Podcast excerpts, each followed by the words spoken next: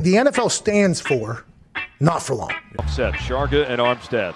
Roll out. Walker still running out. Looks to the left. Wide open. Thompson touchdown. Colin Thompson with the touchdown. There was nobody within 20 yards what of him. a catch off the bobble.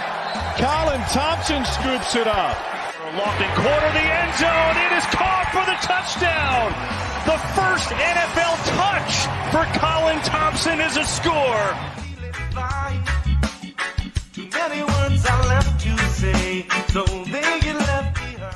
Welcome back to the Colin Thompson Show. I appreciate everybody tuning in. Again, Jack in the back, thanks for getting the intro killer for us here at Not For Long Media as my puppy now comes in to join us.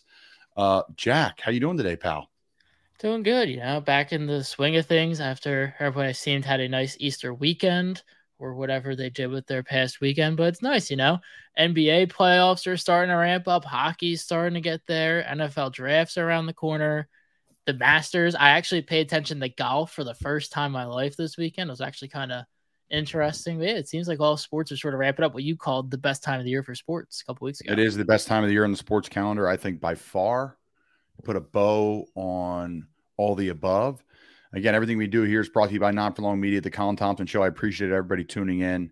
And first and foremost, I need to talk about our friends over the original Fudge Kitchen, kitchen shipping fudge and sweet treats across the country. For those that ordered fudge, and I know who some of you are, for Easter, your kids, your wife, your family were not upset. They were thrilled. The texts, the DMs, loved the Easter bunnies they got, loved uh, the delicious fudge and sweet treats they've been making for 50 plus years there. Family business. Check them out, guys. Fudgekitchens.com, located all down the Jersey Shore from Ocean City, New Jersey, all the way down to Cape May, six locations. You can get it down there, or again, you could ship it anywhere. So lots to talk about, Jack. But before I do, I want to thank everybody for an amazing three day workshop out at NFL West which is located in LA, right next to SoFi Stadium, the NFL's new uh, West Coast hub office, if you will. And they had an amazing event where 25 current or former players were invited to a media and broadcasting workshop. The first day, legend of business Jerry Madelon puts on an unbelievable hour presentation of how to handle yourselves in this media industry from a professional standpoint, from a business standpoint, from a verbiage standpoint, how to present your arguments, so many different avenues. It was so well done. Uh, and we have a nice meal, meet and greet. Got to you know meet people like Jason Kelce and Kurt Warner and Ndamukong Suh, Patrick Peterson, KJ Wright, and you know hang with my guys from Malka Sports with Burton in Copeland, and it was just an amazing, amazing event. Uh, and then Wednesday is a full day of workshops from how to call a game on the radio, how to call a game on TV. You know, Westwood One puts on this amazing presentation of how to call a game on radio eh, that's done by you know Howard Deneroff, who's one of the best in the business. You learn how to host your own TV show, host your own Sirius XM show, be a color analyst, be a in studio analyst, just endless possibilities all day long, just learning from the best in the business, from producers to current players to former players that are all involved with media, how to handle your social media, things like that. So, an unbelievable approach and an unbelievable event put on by so many countless. I can't even begin to read off the names here, but just again, thank you to the NFL. It was fantastic. And then you show up Thursday morning, Jack, suit, tie, hair, makeup, ready to go, and you go on and you you call a game on the radio you call a game on TV, you call, uh, uh, you do a studio analyst job, you have an opportunity to just sit in with some of the best in the business and it's all unreal and it's all for our use in the future. When we want to send it to people and get critiqued on it or whether we want to send it to people for jobs it's amazing what the NFL put on. So a first class league with a first class media workshop they've been doing this for years now. You mentioned guys like Ross Tucker have gone through it Dan Orlovsky have gone through it um, and they really are just amazing people that put it on. So there was probably I don't know 200 people that went out of their way to put this thing on, and it was just first cast people from CBS, Fox, NFL Films, NFL Network, uh, you name it, they were there, and uh, was really, really well done. So thank you to you guys. Jack, you mentioned the Masters. What'd you do about the Masters, pal? It's just it was on I, the thing that caught my eye initially was just all the talk about it and it was all over twitter. I got to reading a bunch of the fun facts about it from like the menu how they don't charge for the broadcasting rights just all of the lore about the masters. And with that i started to watch the game because they were talking about tiger and then all the stuff with the tree falling on the seventh i think they said the 17th hole or whatever on the second day just I ended up catching bits and pieces and it was the highlights on after the second. I think they started the third round on day two, but all the highlights from the second day, I just got involved in a little bit. It was nice to. I don't know if I'll go and watch any other tournaments, but it was nice to sort of see the Masters unfold a little bit and like the LIV versus PGA going on in the midst of it. I thought added a really really interesting storyline to it all. Tons of great storylines. Great point, Jack. I agree. I think there are a few things like the Masters especially someone who's I'm a hot and cold golf fan. I really am. So, you know, the Masters I'll watch every swing that you can physically watch. I, I couldn't this year with some traveling, the NFL event, and family with Easter. But I mean, there's not a better tournament, in my opinion, to watch. The way they cover the game, I don't know why they don't cover other shows like this. Now I know other other tournaments like this, and I know CBS does an amazing job. Jim Nantz, the whole cast of characters, and again, Augusta and the master is so all intertwined, interlocked, and just beautiful. I checked the box shack. I was able to watch and also get a nice nap on a Sunday afternoon. So I was thrilled for Sunday dinner that I had a little extra juice because of the nap. So for me, uh, Rahm played awesome. I mean, they all played great. It was fun to watch. I know the story about Brooks Koepka. He's been dealing with some mental stuff. I learned that on that Full Swing show, a great show on Netflix. Check that out too. So that was really cool. If you're getting into golf, check out Full Swing on Netflix. It's like Drive to Survive uh, for those that follow that show. Uh, so that was really cool. And then, you know, honestly, I'm trying to think what's next in golf. I was talking about it some people, but it, again, they have the U.S. Open. They have all these different things that start to happen as the summer unfolds. But there's nothing like the Masters, Jack. I'll tell you that right now. And there's nothing like our friends over at Shots and Giggles. Shots and Giggles, Key West, Florida, your place to hang out. People are wrapping up spring breaks, but a really great place to get down to. I hope to get down there sooner rather than later. Right behind Sloppy Joe's, a just fun locals bar where you're just again you're sitting next to like a pirate, you're sitting next to a billionaire, you're sitting next to you know someone who's got a great great sailboat in the middle Atlantic Ocean they live on. It's a unique place where you're, you're next to you know Dale Earnhardt Jr.'s been in there, Kenny Chesney's been in there. It's a it's kind of be a interesting spot and a really accumulation of some really cool people there. Shotsandgiggles.com. Check it out, Key West, Florida. All right, Jack. Um, there's some NBA drama that I know you're just so excited to get to. Yeah, so it involves the NBA's Dallas Mavericks. Now, the NBA is so chaotic, a massive whirlwind of news stories overtook this, but it's still kind of at the forefront. But so on Friday night, the Dallas Mavericks were set to play the Chicago Bulls. And I believe at that point they had been mathematically eliminated from the playoffs the night before. So before the game started, they benched Kyrie, Tim Hardaway Jr., Josh Green, Max Kleber, and Christian Wood, which are pretty much all their starters except Luka Doncic. They didn't bench Luka because it was Slovenia night, because at the time Goran Dragic, the only other NBA player in Slovenia, was on the Bulls when they scheduled it. He had, I think he's on Milwaukee now. So they played Luka because it was just a bunch of fans from Slovenia were coming to watch him.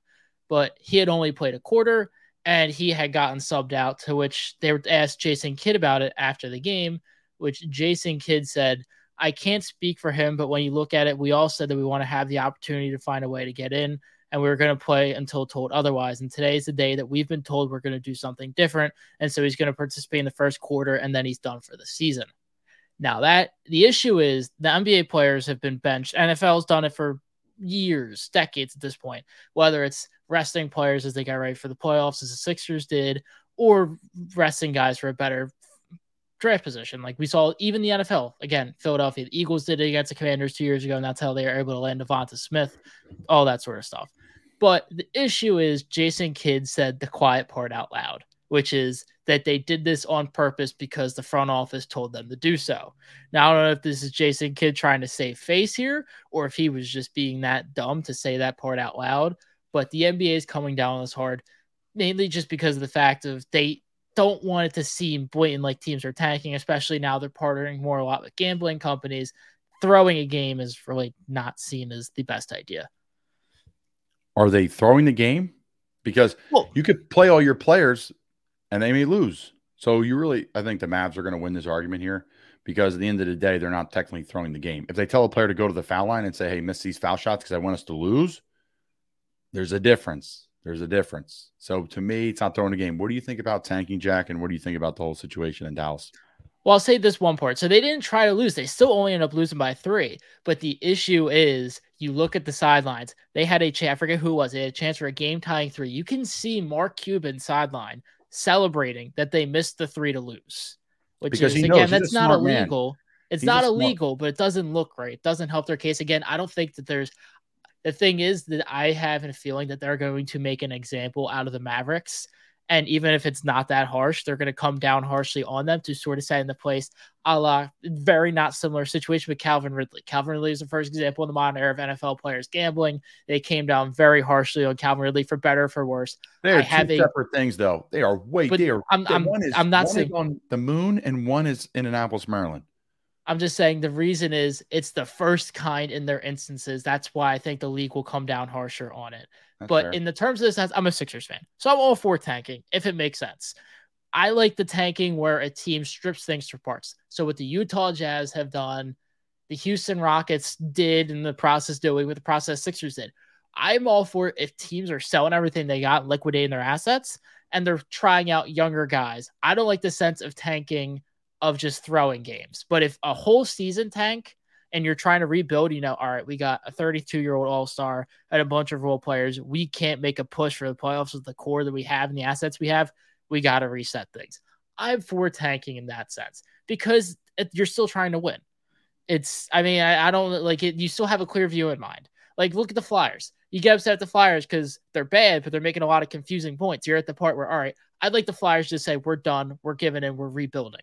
Yeah, And you but there's two different times though, Jack. So sure, there's tanking, yes, where you want the Sixers of old, where you're playing guys that shouldn't be in the league. But for Dallas, what's the difference? Like, I don't want to make the playoffs.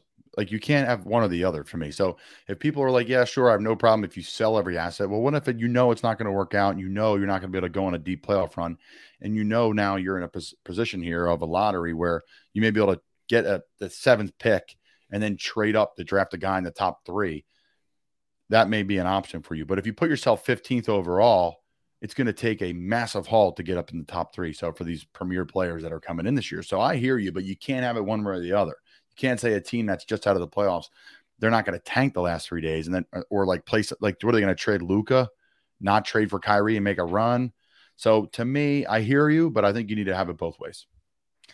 Yeah, and the thing is, you see this, but a lot of I think the end of the day, the reason for the tanking is how it affects the stars. So another team that's kind of on that same situation where you're like, all right, well, maybe the draft picks help them. Damian Lillard in Portland literally came out yesterday, two days ago. goes, Where I'm at, I don't want to play with guys in their second, third year. I want to win. He basically came out and said he doesn't want his team to tank at the end of the game. He wants to win. He wants to at least be in the mix. And because I think a lot of the NBA players see it that way a lot different than we do. They don't see it as like, oh, well, we're the eight seed. We'd rather get the 13th pick instead of the 17th pick. They're like, all right, we're in the playoffs. So we want to have a shot. You don't really want to mess with your star players if they're against it. Luka, who has been very visibly upset with this franchise for the last few months, mainly trading his best friend for, and a move for Kyrie Irving that took out part of the team that did some good, which was the defense that they had, letting Jalen Brunson walk for nothing, really hurting their offense. So uh, that nothing of that has to do with tanking. It's just why do that for three more picks when it's could be the straw that breaks the camel's back in terms of your franchise player who's a top five player in the league. You think Luka's leaving?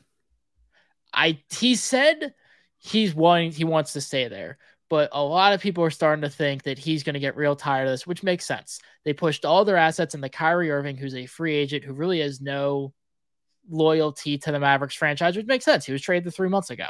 So there's a very real possible chance that Kyrie Irving could walk. They're left with no draft picks, no guys, and a bunch of cap space used by guys that really aren't worth it. Tim Hardaway Jr., Maxi Kleber, great guys, great players, but they're being overpaid. And with the new collective bargaining agreement, a lot of these mid guys that are getting paid like that, or even Tobias Harris's, their values are going to drop. But what before that drops, the caps are going to be stuck in a salary cap situation where they're not going to be able to win or put winning pieces around him.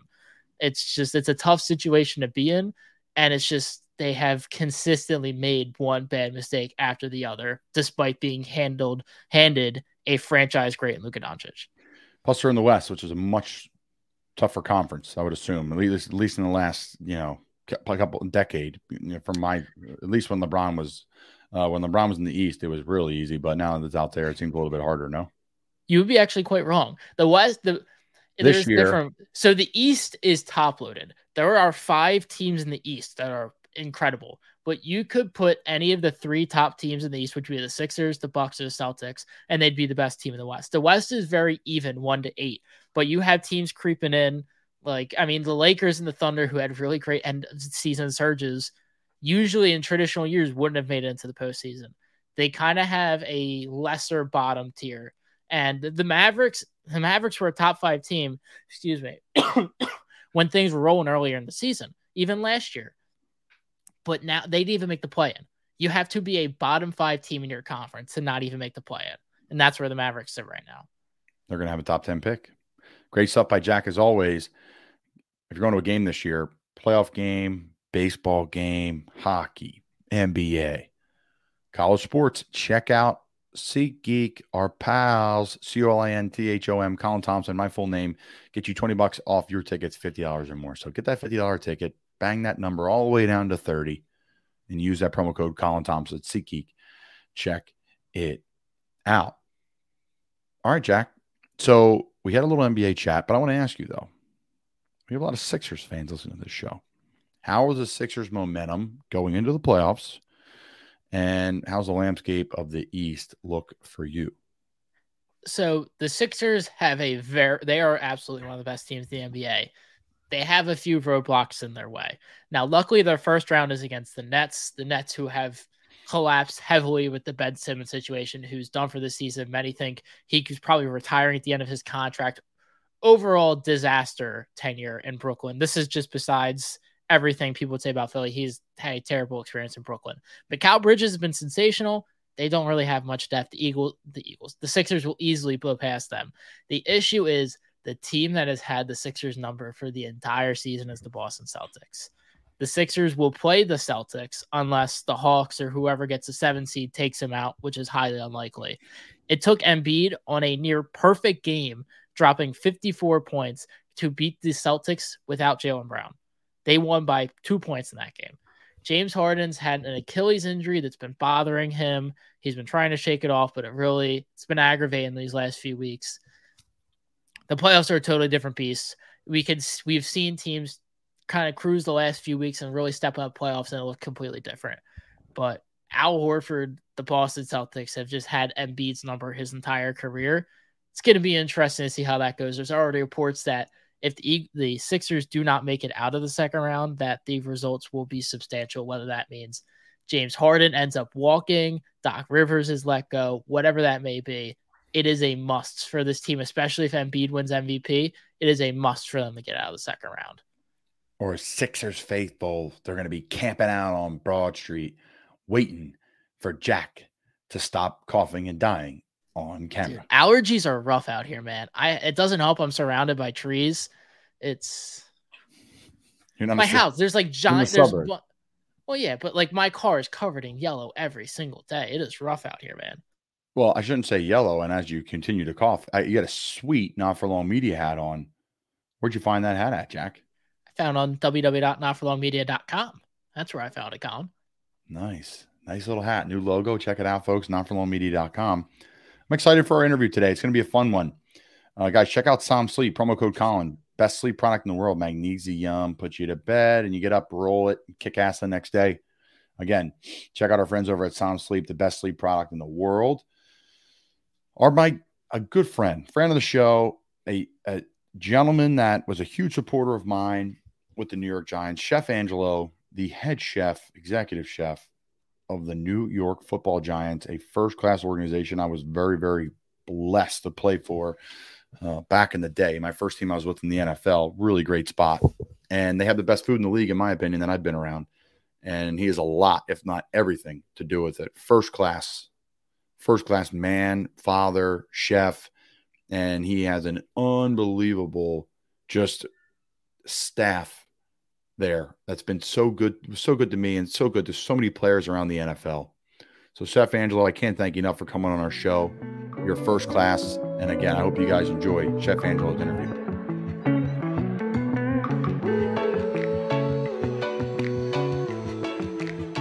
All right, guys. So we got Angelo, Chef Angelo Basilone, the head chef, executive chef for the New York Giants, joining the show today. How you doing, man? I'm doing awesome. How you doing? It's great to see you again. I, you you run the best ship in the NFL. I will say, you really do. Thank you. Uh, we uh, it's it's a fun gig. It's definitely you know it's been been there since 2009. Um, some learning curves in the beginning, but you know I think we uh, I think we do a decent job.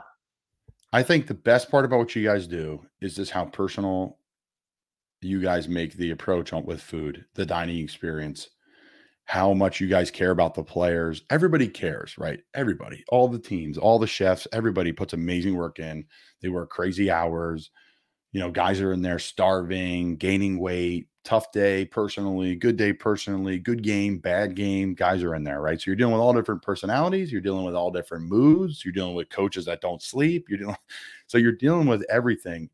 But every time going into that place, it was a highlight of my day and a lot of players' days, like the culture there. We're going to get into all this stuff, but just an amazing job. So I'll pat you on the back for now, and then I'll appreciate rip that. you later. I mean, that that's just you know my my team. You know, people that that I hire. There's we're a small group, small kitchen group, but you know they they're really you know they do care. Um, they want to make sure you know we're fueling them the best we can, and and they want to make it fun.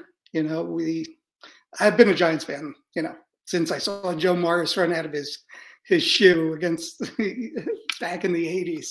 So when I got, you know, the job, it was it was kind of like, wow, you know, it's I'm cooking for the Giants. I was a Giants fan forever.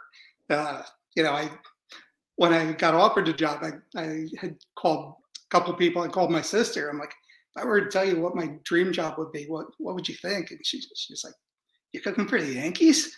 I'm like, no. And then she's like, The Giants? I'm like, Yeah. so it, it's you know pretty much a dream job. I get to combine my two passions, and you know, I played sports in high school. Played football. I wasn't very good. You know me. I'm five six. so, uh, but you know, I always loved the game. I played it when since I was pee wees and so I understand it. I'm a huge fan, and combining football and food, you know, I didn't even know that existed until it got offered to me. Yeah, so let's go back to the beginning. Your passion for food, where did that stem from? Hmm. Italian family, you know. It, uh, both my parents were born in Italy, so food was always we always sat down to dinner. There was a, you know, there were always two, three courses. There was a pasta. There was a second course. There's fruit and nuts at it. You know, always at dinner. My mom never wanted to go out because she's like, you know, why go out? Why spend all that money when I could do it just as good, if not better? Um, so food was always like a main focus. Um, I did go to to college and was trying to figure things out. Went without undeclared, stayed at college for like a year and a half. I'm like, you know, I didn't really know what I wanted to do, so I I got a job in a small Italian restaurant in uh, in town where I grew up, um, and and really enjoyed it. So stayed at that little restaurant for about nine months and, and decided I wanted to go to culinary school. Um, went to the CIA Culinary Institute of America in, in Hyde Park. Um, and you know, after that, after graduation, I, I, joined the company that I'm with now. We're contracted out, um, so I joined Flik Hospitality and did the corporate thing. Um, so it was different accounts. I was at State Farm Insurance. I was at ADP at Honeywell. Um, before the Giants, I was actually the chef for the Archdiocese of Newark. So I was cooking for for priests and nuns and, and and then the opportunity with the Giants came up. You know, back in 2009, teams started building their practice facilities, and they weren't eating in the uh, you know in the locker room anymore. They were they had these nice facilities, and you know that's that's where it started. Yeah, I mean it's just a unique world of world of food in our business is massive now. I mean, it always has been massive, right? You're feeding large amounts of people, but now I don't want to say it's a part of the recruiting pitch too. You're part of free agency. You're part of the backbone. You're part of the culture. It's an investment by the owners. I think that's the number one thing. People always ask me in my travels, "Where's the best you've been?" Out, no disrespect to other places. Chicago was great. Carolina's been great, but you guys are just five stars, and I think it's from ownership, right? I mean, you could speak more on that, but this the culture there of everyone sitting and eating together. You're sitting next to people you didn't know you're learning. I wasn't on my phone there. It was just a unique atmosphere where I, I just, again, I just thought everything you guys did there was first class. But talk about the support from people above you because it's easy to do your job when you have that support. And I've been places where you may not have that support, honestly, right. and it makes it harder. So talk about how how amazing it's been for you. Well, it's funny you said that, you know, from ownership and, and the support because it, you wouldn't be surprised if you see my my dishwasher tell sitting down in the cafeteria, sitting down with with the owner, having lunch. Uh, you know, Bob Papa, the voice of the Giants, always says, "What other organization in professional sports where you'll see the owner sitting down and having lunch with the guy that washes the dishes?" You know, that place is a family atmosphere. They they care about you. They treat us like gold there. Um, and you know, just having that support, feeling like you're part of the organization is huge. Um, and then, you know, the relationship I have with the nutritionist, uh, he's he's awesome. He's you know he's a former chef, uh, culinary background, so he gets it. He speaks my language, um, so you know he knows what I need to succeed and you know, and then Flik on top of that, the company I work for is there's a ton of support there too. We we started with uh, one NFL team. I was the third. Now I think we're close to ten NFL teams. Um, we're also we also do MLS soccer. Uh, we have a couple baseball teams now, uh, basketball team. So you know the sports part of it has really grown and you know it's it's a neat niche niche uh, yeah. of the business. It, it, it was just amazing. I remember going to my first day and you guys had like pictures of the players and their names and like trying to learn people's names and it's like just a rookie mini camp. Half of us aren't going to be back. Thankfully i was back. And you know it was crazy time for me as a player as a giant. I mean this was a childhood i was a fan of the giants growing up because my mom's best friend from high school, Tim Lewis, was the defensive coordinator for the team. And mm. we would go and, you know, go up and hang out in the bubble when the bubble was next to the stadium there and like be post game and hang out with like Luke Petitgout. And I remember like all these old giants and Jeremy Shockey is the reason why I wanted to be a tight end. And the 80 in my email was why. And then I wore 80 with the Giants. So that was a whole emotional thing. So there's a lot of emotions that were coming up there. My mom was took me to New York City as a kid and my dad and family, and my mom's been doing business in New York forever. So it was like a big thing for when I was a giant because it was like, hey, I'm going to bring all the people I've done business over with that are big blue fans, you know. So during practice, their practice, she'd have people she's done business with for years there, and it was like a really cool family moment for me. I'll never forget it. But just the family atmosphere there was unbelievable. And then I came back for a mini camp after I got cut. For those listening that don't know, I played for the Giants, Coach McAdoo's, I think last year, and I ended up having emergency appendectomy and getting cut after that one game and was gone and didn't have a chance really to say bye to anybody because I created such great relationships in a short period of time with you guys. But I came back for a mini camp down the road. And that was hard for me emotionally too, because it was like I just invest more into this game. I not more than anybody else, but personality wise, relationship wise is what I like to do. So kudos yeah, to you, man. When you came back, like half my staff was like, Colin's back. Yeah, we, we were excited because you know, the short time you were there, you you you made an impact on all of us. You were you were awesome. You were definitely one of our favorites. Oh, uh, thank you. I appreciate it. I ate all the food too, and, and uh, yeah, you were you always complimented the food, so we loved you. I was an um, eater, and I, I was I always tell people, I'm like, the Giants have the freaking recipe to the turkey next to and the stuffing right next to it. I don't forget that you guys had that the one day. Are you still do that? Um, sometimes, sometimes. I remember you had that. I was like, holy cow, that's great. And I just, yeah, I ate, I ate too much up there. I was a rookie figuring out that OTAs are only four hours. You only move for an hour of them. Where in college, you move for like six hours. You can eat what you want. But I was, I gained some weight there. I ate pretty good. So that was my own fault. But another thing that you were saying about the, the recruiting process, uh, like free agents, I remember uh, the year we signed Rhett Ellison, another tight end. Um, he, great guy. Um, I was standing out there and he comes in, they signed his contract. And I introduced myself and he, he looks at me, he's like, Oh, you're Angelo. He's like, I've been hearing about the food at this place for four years. so it's like some of our guys, the one that had gone on to Minnesota, you know, they they talked about the food. So he was uh, he was pretty excited about coming and you know tasting it. And he was a he was a big foodie too. Yeah, he is a great dude. He was someone I tried to follow and shadow and do a lot of different things behind because he was a really good dude. I was bummed I wasn't there that year and still close with Gilbride. You know, Gilbride was tight end coach, mm-hmm. Kevin Jr. with the Bears and now Carolina. So it, it was uh, you know, we both have moved on from Carolina for now, the time being at least. But um, yeah, he's been great to hang with and talk about the old Giant stories and all that. So uh, you brought up, you know, players in free agency. Are there some players over the years that have played there? Because there's some guys that have been there forever. Obviously, Eli Manning. I, I am trying to think too because you've been there the last ten years. So there's some guys that have retired in that process. But there's been some giant, I don't know, lifers, but pretty close. Eli's the first one that comes to mind. Are there some guys that come to mind, Eli included, that you really grew a great relationship with? Um, you know what that that Super Bowl team, uh, you know, when winning makes everything better, makes the food taste better too.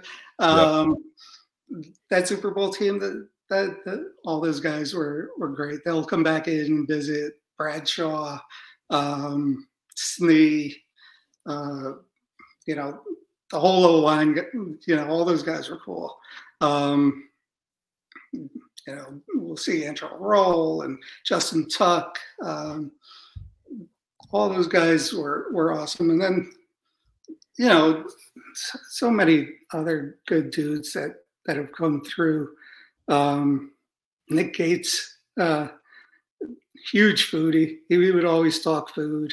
Our punter right now, Jamie Gillan, another another one that loves food and, and like we'll try to peek into the kitchen to see what we're doing and, and get some pointers and stuff like that.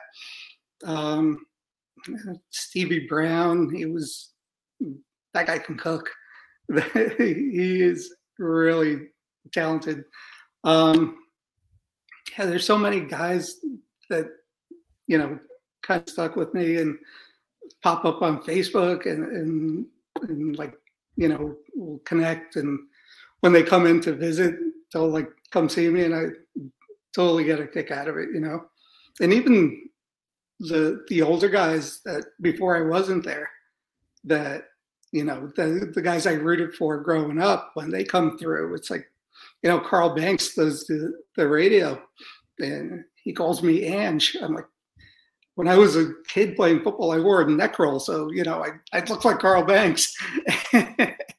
um, so you know Carl Banks to call me Ange and and Leonard Marshall to come in and like try our catfish and say, "Wow, this is this is the best catfish I've had since I've been in Louisiana." yeah, um, that stuff is is pretty awesome. It's, you know, LT came in once. I shook shook his hand and like massive hands. It was like, you know, a, a catcher's mitt. Um, so stuff like that is like you pinch yourself. Yeah, you do. And I, I do the same way. And that was one of my questions for you as well. Are those the pinch yourself moments? Are there any moments that you look back on? You know, for me, really has nothing to do with football, some of mine, but they have to do with football, the opportunities it created for my family, my friends, for events. Like we had a huge Kenny Chesney concert this time, April last year, and like we got hooked up with a box and we were backstage and we got on the stage, right? And like they're playing Boys of Fall, and like that's moments for me that I'm like, wow, I, I pinch myself because I'm not on the stage if I'm not playing football for the Carolina Panthers. You know, we're in Tottenham Hotspur Stadium, which we're going to get into a little bit. I know you've been there, and we were there two weeks ago or three weeks ago now watching Tottenham play, which I became a huge Spurs fan, and we're sitting in the NFL box there, Mhm. and it's got hooked up from NFL UK. You know, completely hooked up the whole thing. It was incredible. Like Yeah. and I was able to share that with friends and family. And it's like, of course, the wins and all that stuff are amazing, but even football wise for you, is there any football moments that you look back or you you know look back on and smile and say, "Wow, this was something really special"? Or moments is it just every day, or what? Take me through it. Going back to to when we won the Super Bowl in eleven, got to go in- down the Canyon of Heroes in the parade. That was insane. It's like you, you get on this double decker bus, and it's it's quiet, like weird quiet, and then the bus turns a corner, and there's just oceans of people and this roar of- people, you know, just cheering. And you know, we were kitchen staff was in the back. They were on a you know a friend's family bus, and and we're going down, and like people are looking up at us, and they're like chanting, "Who are you? Who are you?" But it was still it was still pretty cool. Um, that that's something I'll never forget. Um, this past this past uh, season, I got to do a little segment on the Today Show. Um, got interviewed by Harry Smith, and and that was, you know, I've done a, some little TV things with the Giants and, and stuff like that. But I'm sitting there that morning, and it just kicked me. I'm like, this Today watching this. So I started to sweat and get nervous and, and all that stuff. Um, but it, yeah, little things like that. I think very early on, NFL Japan came into the facility, and I had a they they did a little segment on the food, and I had to you know look into the camera and say something in Japanese. I never saw that segment after we filmed it, but yeah, That's great. There's some great moments, man. They really are, and it's cool to share it with friends, family, your staff too, right? And you see how much you affect them and your your hard work. I saw, I watched the day, Today Show clip. Weekly food consumption is this true or false? 200 pounds of fish, 300 pounds of meat, 500 pounds of chicken. Yeah, I can even be a little more. You know, there's, I mean, during training camp, uh, it, it, it gets crazy because you know there's there's training, there's the rosters are expanded, there's extra coaches, there's extra media, there's extra fans. Um, we'll go through. Just, just say we do wings one day. We'll go through 240 pounds of wings alone. What? It, it, it gets it gets nutty. Eighty pounds of salmon during training camp. Uh, we'll, I'll go through eight New York strip loins, um, and that's just one meal period. We're doing we're doing breakfast, lunch, dinner, snack. Um, so yeah, during during the regular season, I'd say that's pretty close to the numbers. It might be a little more sometimes, depending on what we we serve, but average that's the amount of food. It's unreal. I remember coming in and you guys had everything like rationed out, like weight gain meals, lean meals, all in the fridges to go. Not a lot of Mhm. places do that too. Like I think too, and you'd understand this, and you probably tell your friends this. Like we do this, but we do this is how we do it. But you haven't been in other buildings, maybe you have, you hear from other players probably. But a lot of other places don't do that stuff above and beyond. So kudos to you guys, kudos to ownership, Giants, first class, Big Blue has always been great. And it's funny for the Eagles fans are like, no, I'm like, yeah, yeah, it's okay. It's they're different entities. They're just entity X, Y, and Z. I know the fans are more than that, but that's why it's fun having you on because you know it's a different conversation for us. Have you gotten Chris Myrick to smile yet? A few times. Yeah. Chris and I are roommates in college and great friends. So I'm really happy he's there. He's a good dude. And yeah, and he you, is. you get him going. You get him going. You get him going. He's I'm just He's- He's very businesslike, but we'll- get him to crack a smile once in a while. yeah, you bring me up, he'll, he's not going to laugh with you. He's going to laugh at me. So that's that's good. So uh, um, I think for, yeah, like take me through your week because like the inspiration for the meals, like the ordering of the food? Like, what's some things that stand out to you that are like huge pillars of your week to get ready for just an in season game? Um, we we let's see. Usually, I'll uh, I'll have a menu cycle made up like uh, at least two three weeks in advance, so I know what we're what we're doing. Um, if we're in the regular season, one thing that we kind of started doing, we've done it in the past, but this year we kind of went all out on it, is uh, like a, a little devour the competition theme. So, so like the the teams that we're playing, we'll do a little research and see what what food comes from there. Um, like there was this burger place in Seattle. Uh, and it's like two thin. Uh, they call it the whammy burger. So it's two thin patties. Simplest thing. It was like a two ounce patty, cheese, another two ounce patty, diced onions, pickles, and ketchup. Uh, they went crazy for it, you know. Um, and then you know we'll theme the menu out on Wednesday. So I used to call it like subliminal food motivation. You know, this is where you get get focused on on your opponent this week. Um, so that kind of takes one day. Um, on you know Wednesday, Thursdays are your heavier days because you you guys are are going hard in practice on those days. Um, Mondays are usually a recovery day, so we'll we'll do, go a little lighter. Some maybe sometimes a brunch, or you know lighter food because you, you guys have massages going on or, or you know recovery watching film. Um, and so we do that on mondays. Tuesdays a, a makeup day or workout day usually a day off. Um, so that day not all players are in the building so we have a little more fun. Um, you know uh, maybe not necessarily the healthiest things those day, that day because the guys aren't there and then the guys that show up are like oh you guys do it or you, guys go all out on Tuesday. I might come in more. I love it. Yeah, you're getting players in the building that way. Uh, the t- coaches love it too. Right, right. Um, and then Friday, Friday, you know, just a normal day. Saturday, breakfast, uh, a quick, quick lunch because you guys are traveling. Um, and then, and then on game days, that's when we uh, we go home and watch. Yeah, you, you get it off. Root everybody on.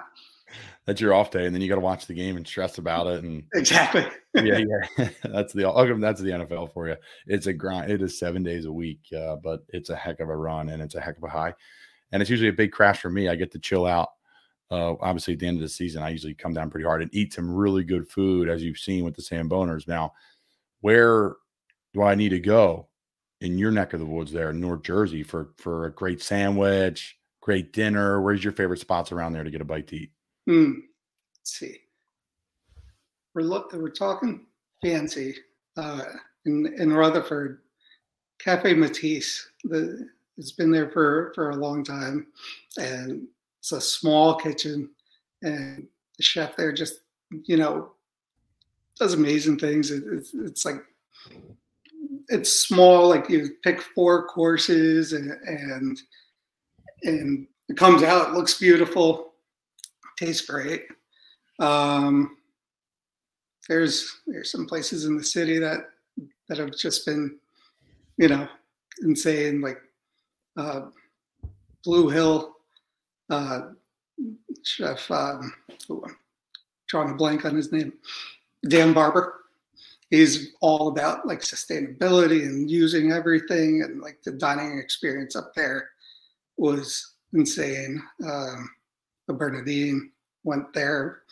Uh, my wife took me there for my birthday this past year. It was incredible. Of course, you know, all those places. But North Jersey, good sandwiches, a great little sandwich spot right here in town called Bogies Hoagies. Uh, they give you nice sandwiches. But, you know, all, all, the, all the little sandwich spots, those, those holes in the wall. There's Stewart's Deli in town, which is just like an old school deli, family owned, and they'll you know take care of you and and you know just make a nice sandwich. That's um, great. Yeah, that's so North Jersey though. Like any hole in the wall, right? Like, how, is is Steve Sizzle and Steak still going? It is. Yep. Yes, I used to Every- I think the sign says 77 years now, 78 years.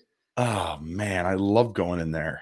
hmm Yeah. It's, it's, yeah, an old school steakhouse. Old school steakhouse, like couple potatoes, whatever it is, the fries they are, and then the, the steak comes out with the mushroom caps on it. Yeah, rare. It's still sizzling. Yeah, that's good. It's affordable too. I think it's super affordable. Right, right. Yeah. No, it's old school. You can't beat up there though. The food in this area. Now, for you, supplier wise, like you have everything you need and more. I would assume being up there, like for food wise, right? Like there's is there ever a shortage of food? Like, Uh, during the pandemic, it was tough.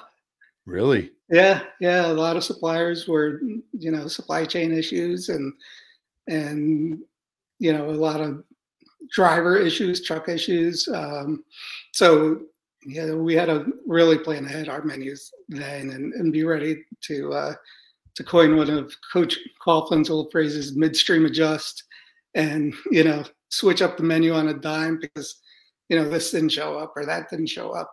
Um, thank God it's you know back to normal now, and we do have everything we need. Um, there's you know fish from you know wherever we could get that daily. Our produce comes in every day. Um, we even deal with uh, sometimes a uh, a game place in in Boonton called Fossil Farms. So uh, we've done bison and elk and Nice. different things like that, which some of the guys are, you know, a little weary about. But the the ones that try it, you know, they enjoy it.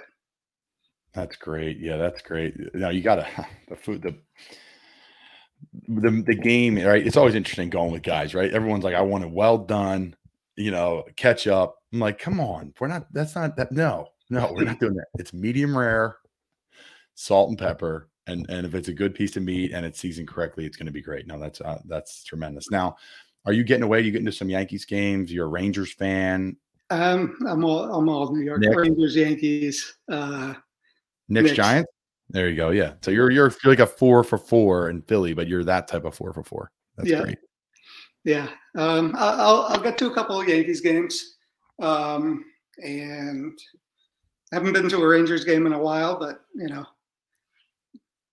They're, they're always they're always fun to watch, having a great season. They Um, are. Patrick Kane, man, I love that. They're going to be fun in the playoffs. Like their goalie and their scoring, Tarasenko, the guys they brought in to play with those guys. Yeah. The Garden is awesome. Yep.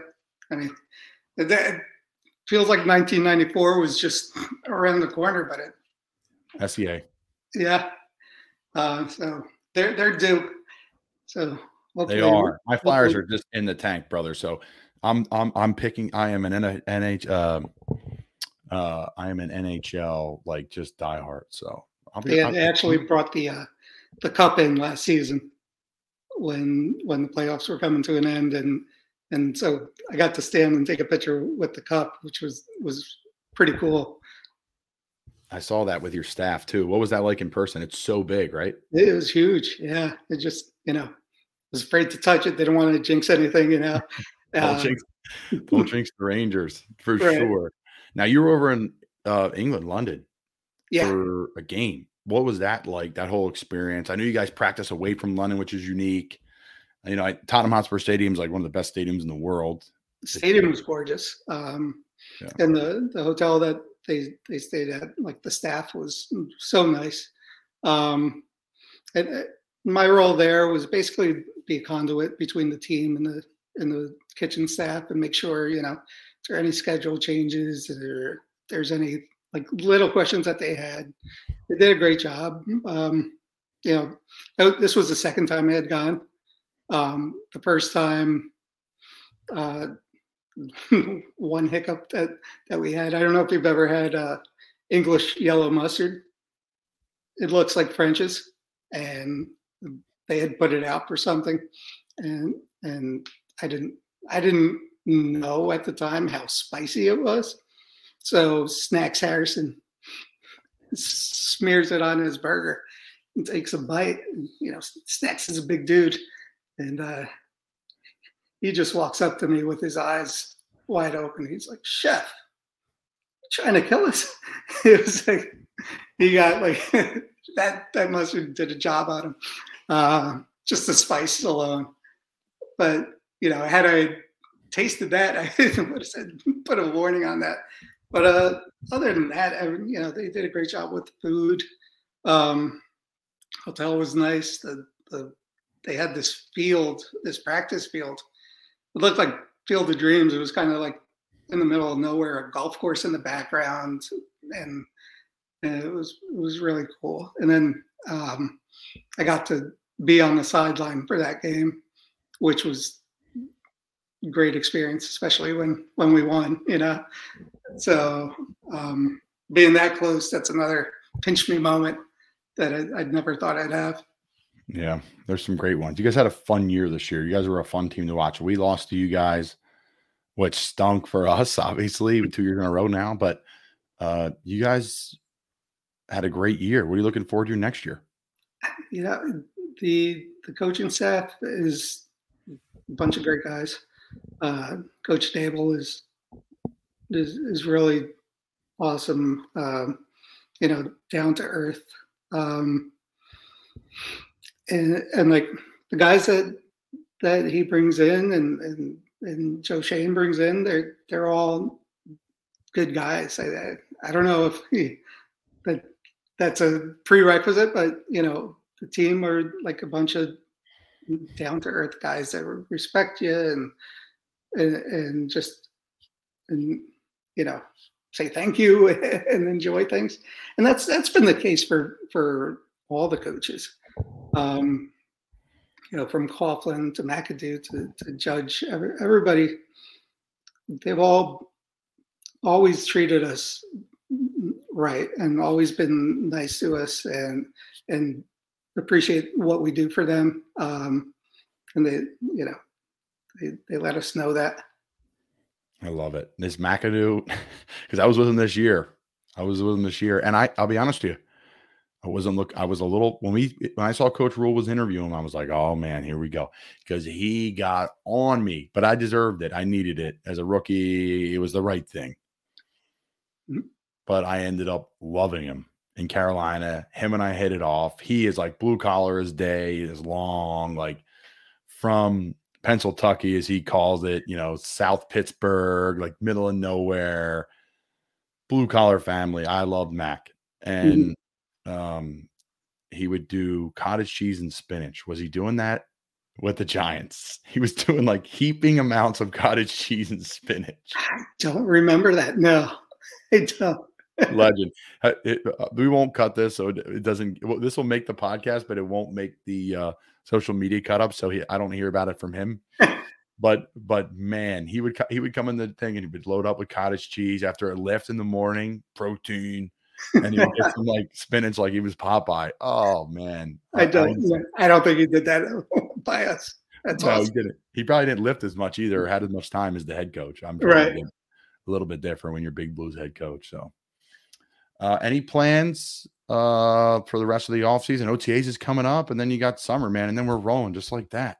Yeah, it's coming up fast. Um, I, my my daughter is a senior in high school, uh, so we'll, we we just decided on a college. Uh, she, will be going to Quinnipiac. Nice. In the fall. So super, super proud dad moment there. Uh, yep. When I started with the Giants, she was in kindergarten. Wow. So, so now she's in going into college and she's going to be studying film. Um, and she's, she, I don't know where she got it from. She's, she's straight A's all throughout high school. And you know, it's her mother because it's definitely not me. I love it. I love it. That's great. She's an artist just like dad. That's great. Yeah.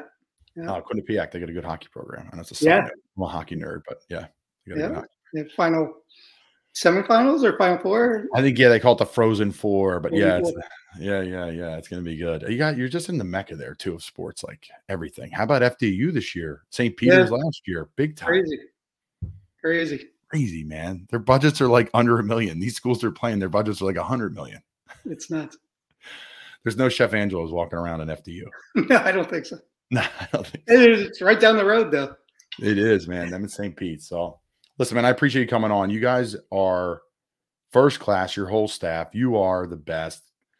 I remember the first day I met you, you came walking around and just were super gracious and and uh, you know, I was just a young whatever, thinking I'm going to play 50 years in the NFL kind of guy, and it's been okay to me, but it's been a journey. Um, I and I always talk so so highly of you and your staff. So appreciate you coming on, man. It's been that's, great. That's them. Uh, you know, I love my staff. They they really work hard and and do such a good job.